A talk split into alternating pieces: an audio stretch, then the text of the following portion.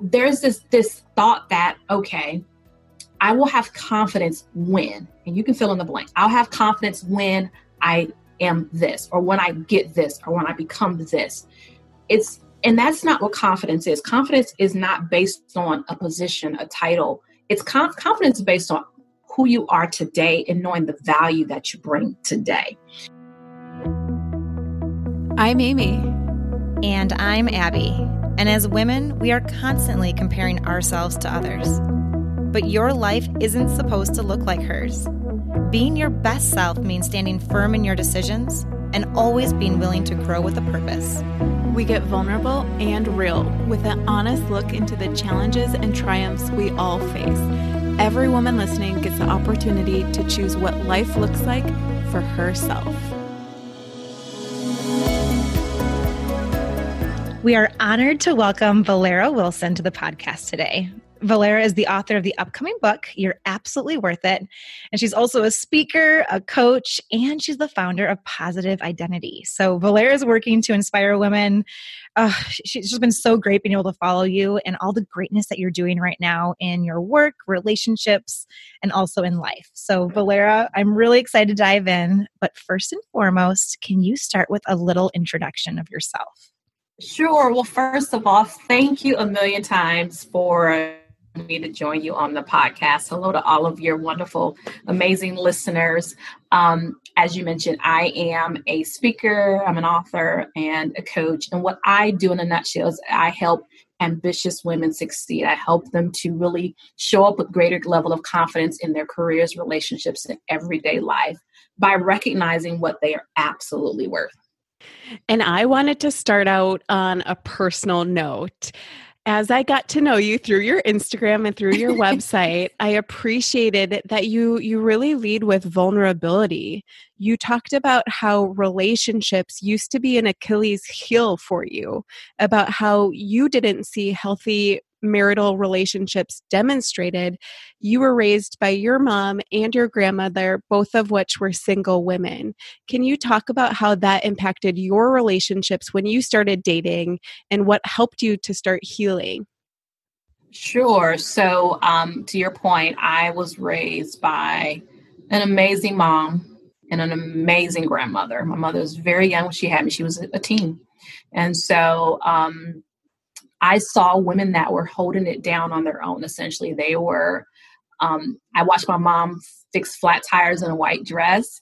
I watched her go to work with toothaches. I watched her do it all on her own. And my grandmother was the same. My grandmother was a lot older when I was born.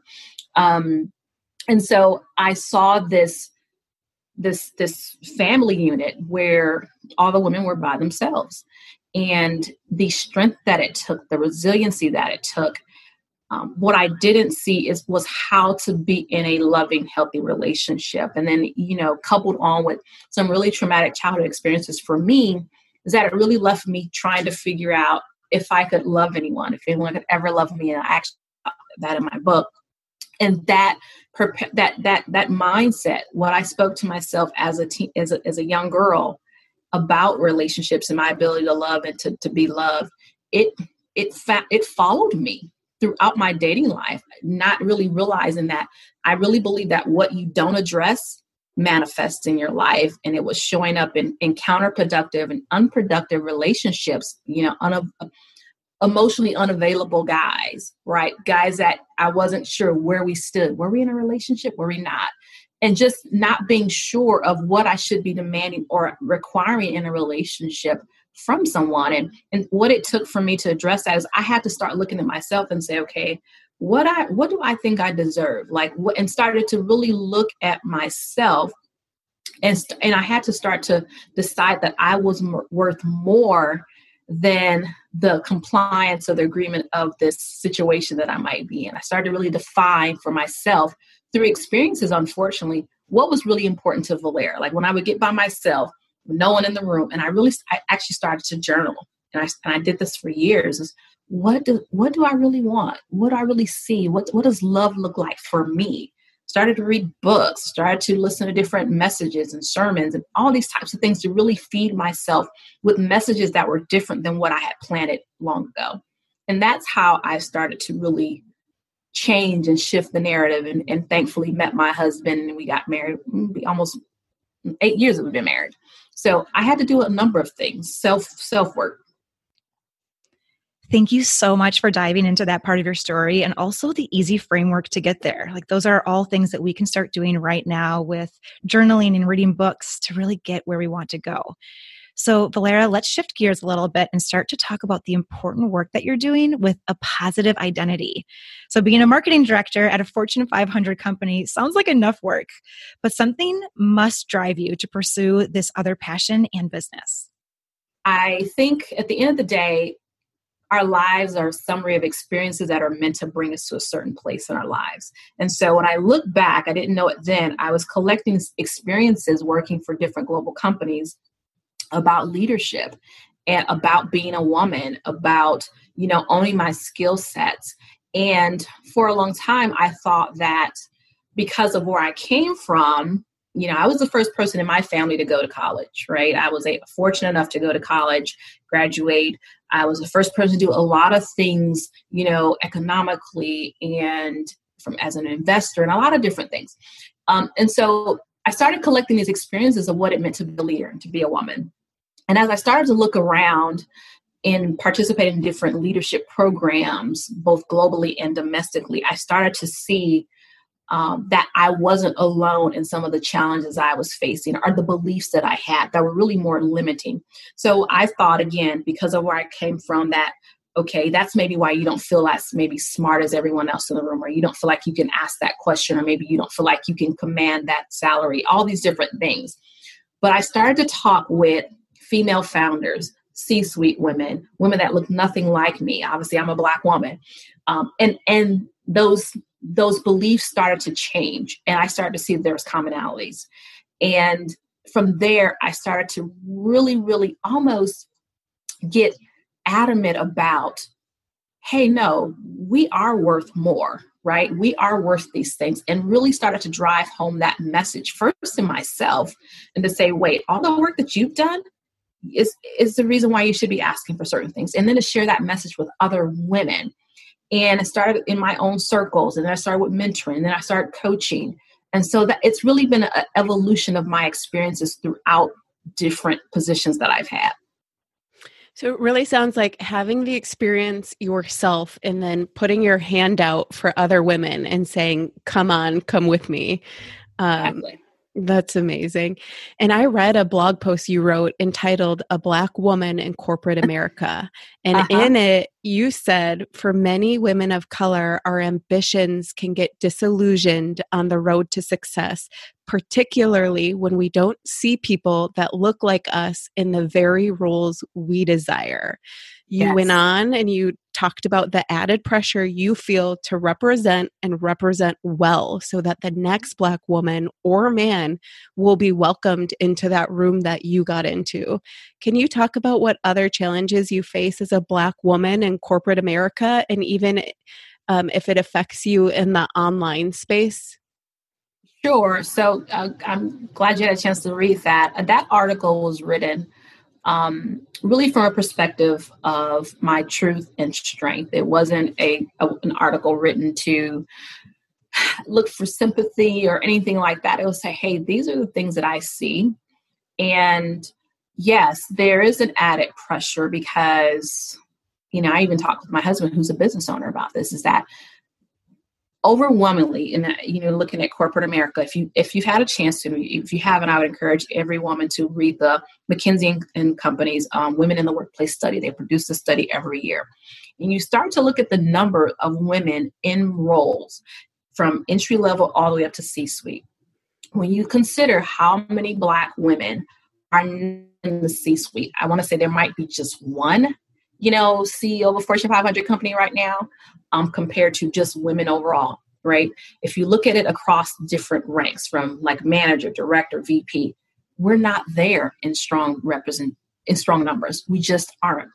And so it can become disillusioned because you're sold and you're told that, hey, go to school, get your education. If you look at the numbers too, black women are some of the most educated. And when you look at one one you know master's degrees for example a bachelor's we're getting the degrees in droves but the economic output and welfare is not there. The, the, the titles and the representation in positions is not there.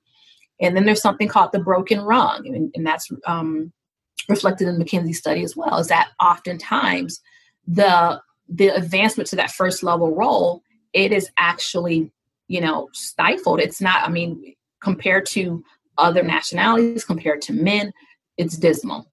And I think that that those numbers continue to be studied, and if we look at Black Lives Matters right now, there is work to be done.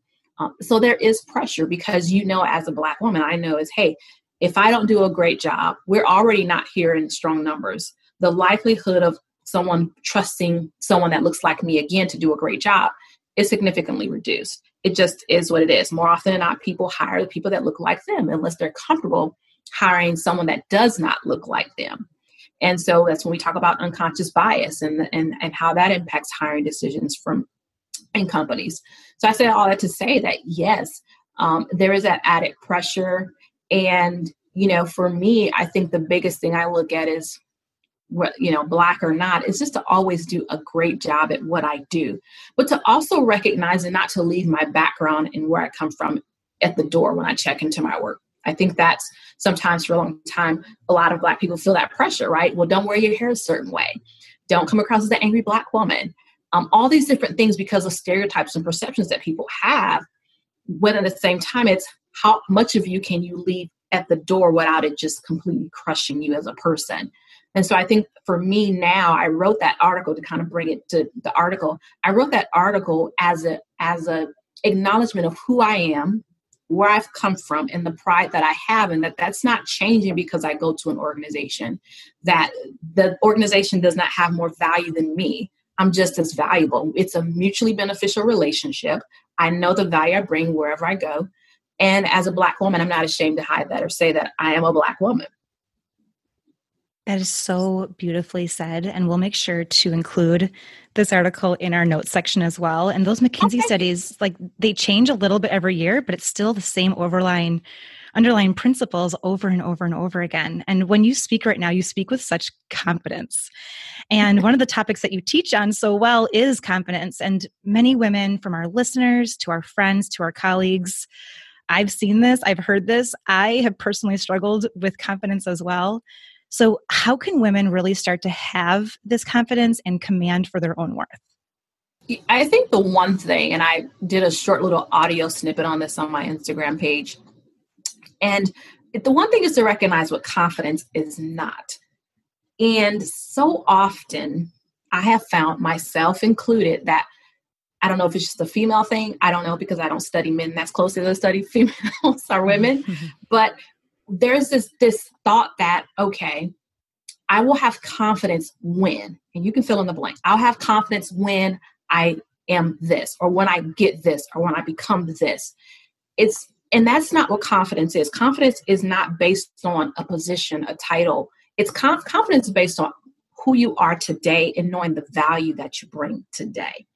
And that could be if you're an analyst or entry level position knowing that in your current position, for example, or a start a startup business in your current position, the collective experiences, the, the hard work, the hours you've spent, the, the, the student loans you have to pay back, the startup capital, the sleepless nights, all of that means that you have invested in yourself to get to the point of where you are today. And for that reason alone, you should own where you are today. It doesn't need to wait until you arrive at some some elusive state of perfection because it's not possible. When you own who you are today, people see that, they hear it, and it causes it, it's like a gravitational pull to the right people in your space. It, it commands a certain level of respect. Um, and so I think that's the important thing is not to wait for the state of perfection, is to know that what, all the work you've done up until this point requires you to be confident in who you are today. And the other part of that is to share that information. Sometimes we discount what we know and where we've come from. There is unique value. Now, I keep using that word value because it's associated with worth. There's a unique value in your story. There's unique value in the experiences that you bring. There's unique value in who you are, in your skill sets it's it's a thing i'm a marketing nerd by trade mm-hmm. and so this whole thing of brand identity your brand is who you are and where you've come from and what you know. When people start to associate you with your brand, you start to be the person that they call as opposed to you having to call them. You start to be the person they ask questions instead of you having to go there. And of course, there's a, pro- a process of learning and growing and developing. So, yes, you're going to have you are going to make less money at an entry level position versus a VP. That is what it is. You're going to maybe not have as much influence as, you know, at a certain stage of your business versus if you're a mature business. But the important thing is to not discount where you are. And I think that's what happens is we discount where we are. And so we're not confident. We discount everything that we know and we think that everything else, someone else is better than, smarter than, bigger than, more successful and popular than. We use all these metrics and that just that creates more and more self-doubt which diminishes our confidence. Mm, you're giving us chills over here. That was so powerful. And when you talk about diminishing our self-worth and also just choosing that waiting game so just it makes us want to wait instead of going forward and actually doing what we set out to actually do. Yes. And I know I've played that game before. Um, I still play that game in many areas of my life. And yes. so many women listening are there too. So, how do you coach women to really start to choose to thrive? This is something that I call um, it's kind of piggyback on that last statement. So, choosing to thrive is exactly that. It's a choice. It is not it is it is optional. you can choose not to. You can choose to wait but I find that oftentimes is that when you choose not to, I, I think regardless of where we come from as women, or wherever whatever face we put on when we go to work in our relationships there's a in, there's an internal part of us that is swirling that's saying i want more. I want to be more. I want that promotion. I want to grow that business. I want to start that business. I want to be in a committed relationship. I want to be in a loving relationship. It so there's this swirl. And i think when you get tired of the swirl you make the choice to thrive. And i think that's that's the foundation is that i mean i could write a book anybody could write a book a thousand pages and so you've got to choose.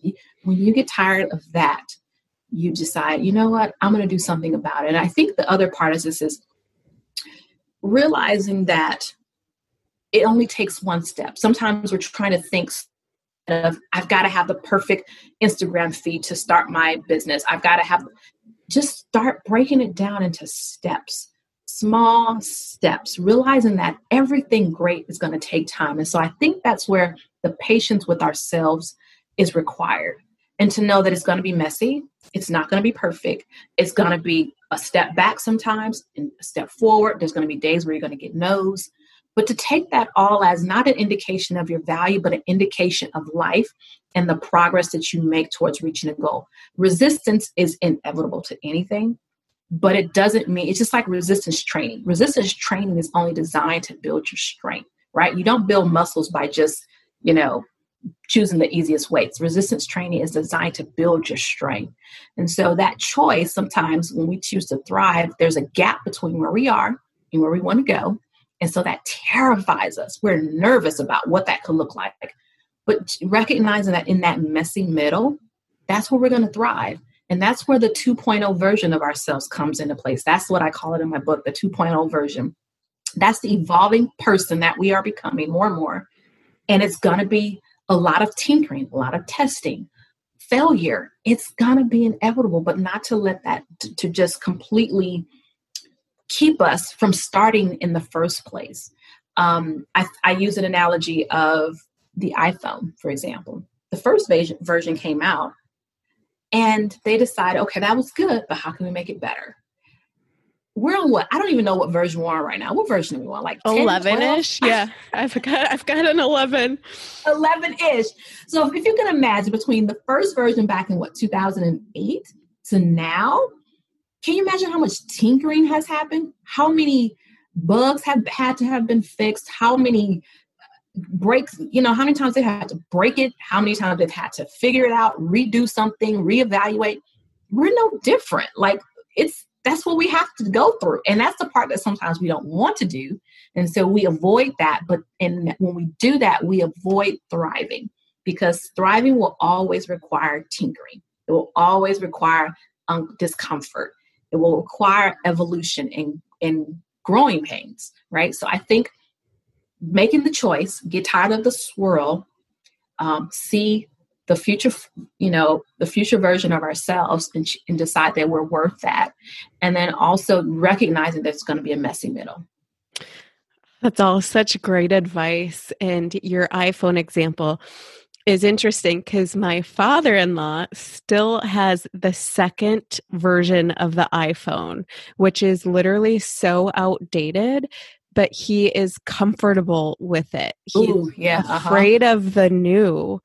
Mm-hmm. And I know you speak on this. What are the main beliefs that you've heard that keep people where they are even if where they are doesn't feel, feel fulfilling or where they want to be oh goodness you know that's that's a whole nother book okay? But let me just say what keeps people like what do they say like what do they say about why they're stuck there when they know that there's something else out there for them?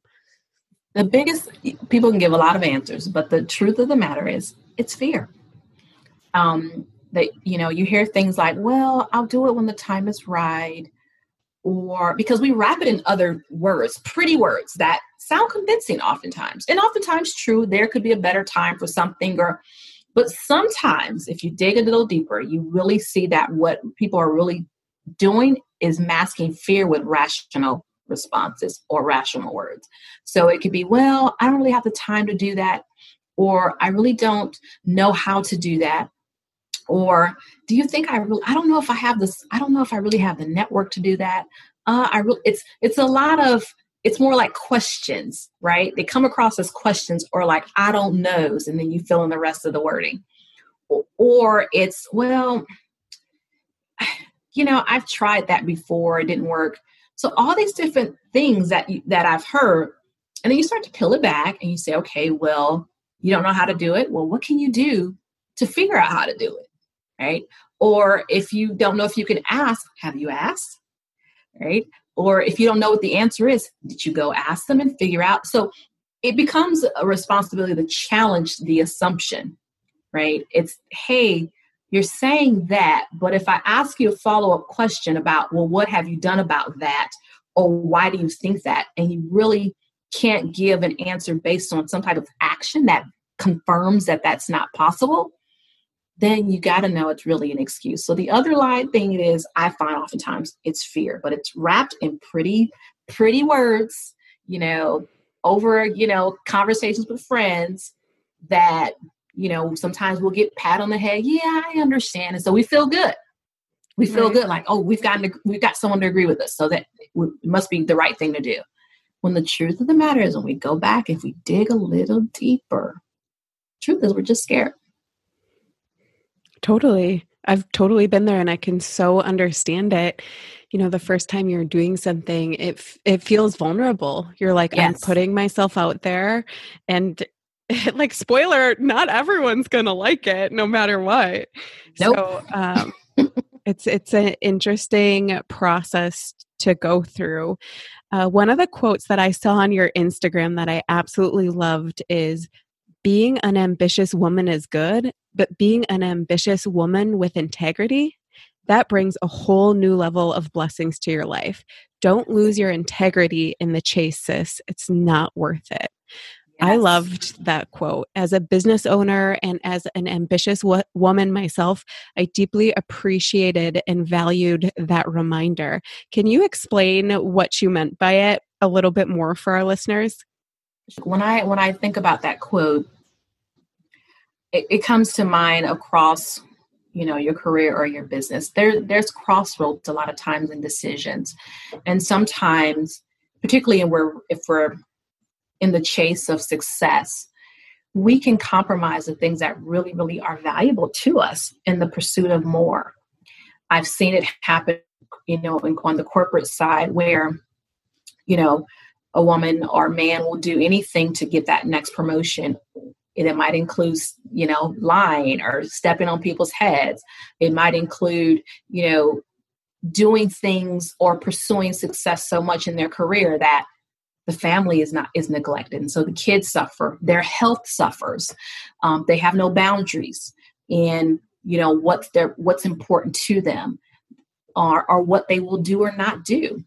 And so, and then you see it on the business side as well, right? You see it where people will do things to get a contract or they'll say anything, overpromise and underdeliver, or, you know, fudge a little bit on the numbers, right?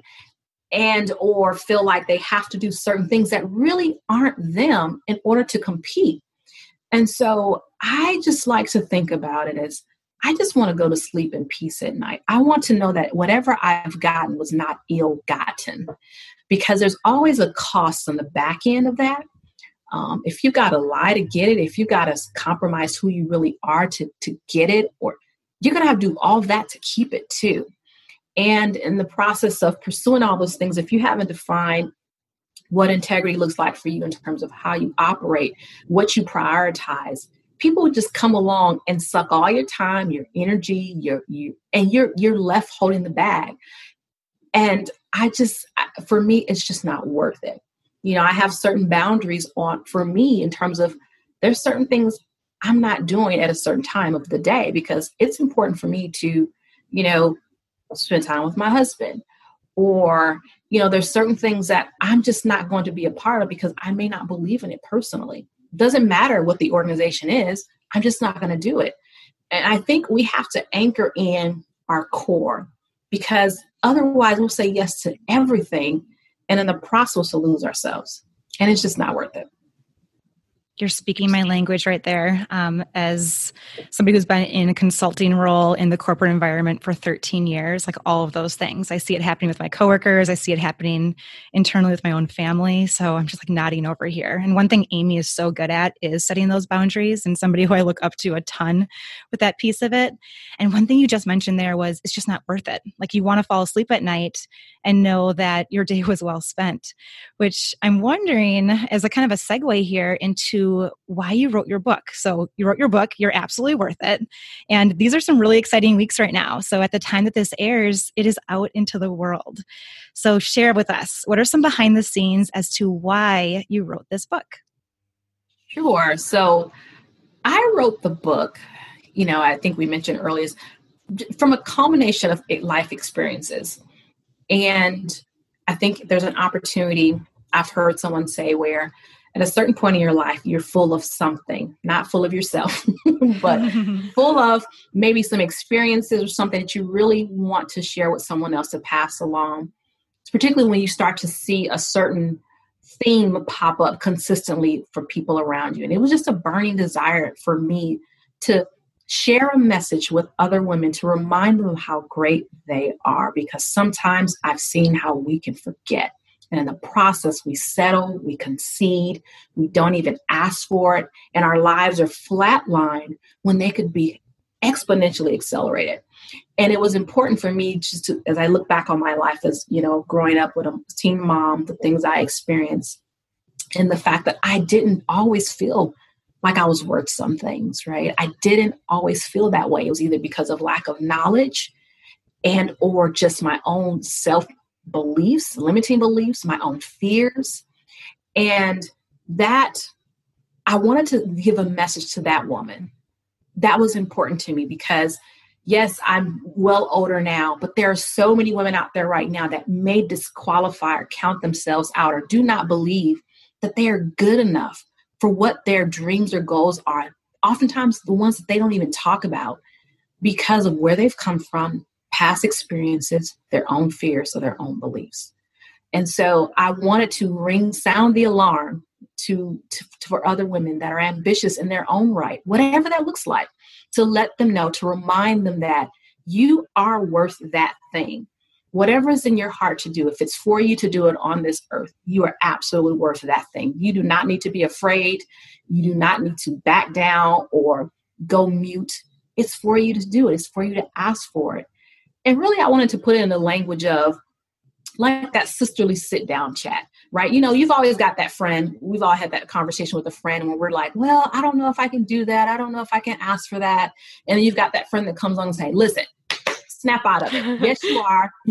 yes, you can. You know, okay, perfect example. Like if you had a breakup with a guy, you're like, I don't know what happened. And he, you know, they're like, no, snap out of it. We're going to, you are just fine. You're good. It's his loss kind of thing, right?